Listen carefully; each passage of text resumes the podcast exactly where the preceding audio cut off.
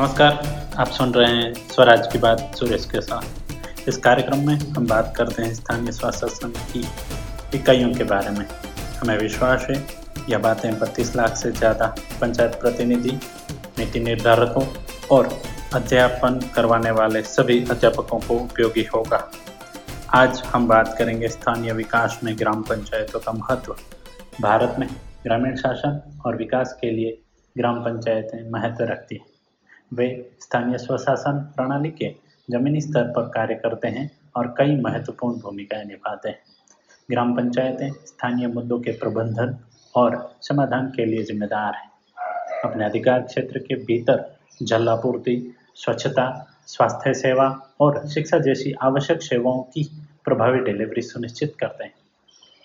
वे ग्रामीण क्षेत्रों के उत्थान, गरीबी उन्मूलन और सामाजिक आर्थिक विकास पर ध्यान केंद्रित करते हुए विभिन्न विकास योजनाओं और परियोजनाओं के कार्यान्वयन की सुविधा प्रदान करते हैं।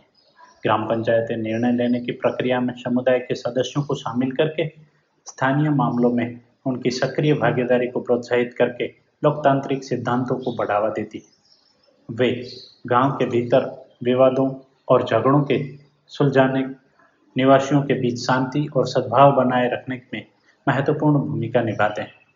ग्राम पंचायतें स्थानीय समुदाय की विशिष्ट आवश्यकताओं और आवश्यकताओं को ध्यान में रखते हुए गांव के समग्र विकास के लिए योजना बनाने और क्रियान्वयन करने में शामिल हैं।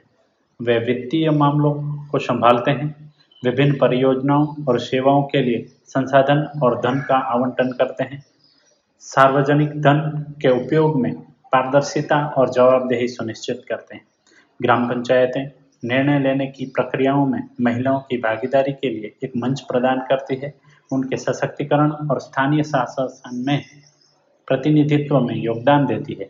कुल मिलाकर ग्राम पंचायतें सतत विकास को बढ़ावा देने, ग्रामीण क्षेत्रों के जीवन की गुणवत्ता में सुधार लाने और जमीनी स्तर पर लोकतांत्रिक मूल्यों को बढ़ावा देने में महत्वपूर्ण भूमिका निभाती हैं।